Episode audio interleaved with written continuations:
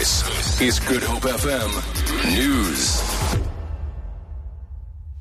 Good morning. Municipalities have 14 days in which to formulate new councils following last week's local government elections.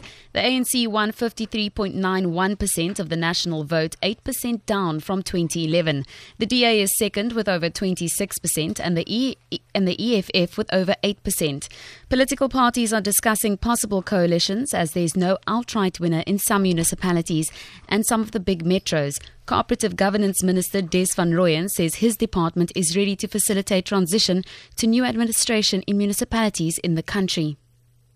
There is a set process to be followed to ensure a smooth transition and that municipalities function optimally. Working with the South African Local Government Association, we will ensure that the implementation of the Integrated Council Induction Program takes place as expected. This program will serve to inform the councillors of their roles and responsibility in relation to that of officials, the various procedures to be followed, as well as the legislative and other government programs in place to guide this.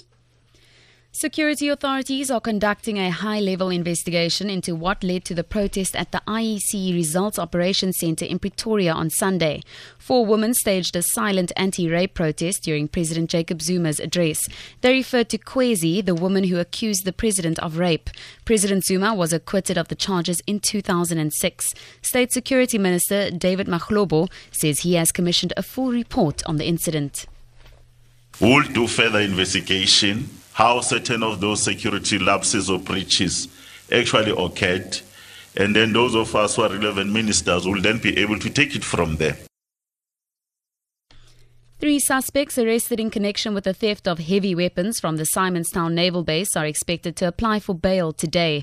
The suspects allegedly used military vehicles to remove heavy caliber machine guns, hand grenades, and assault rifles from the naval base.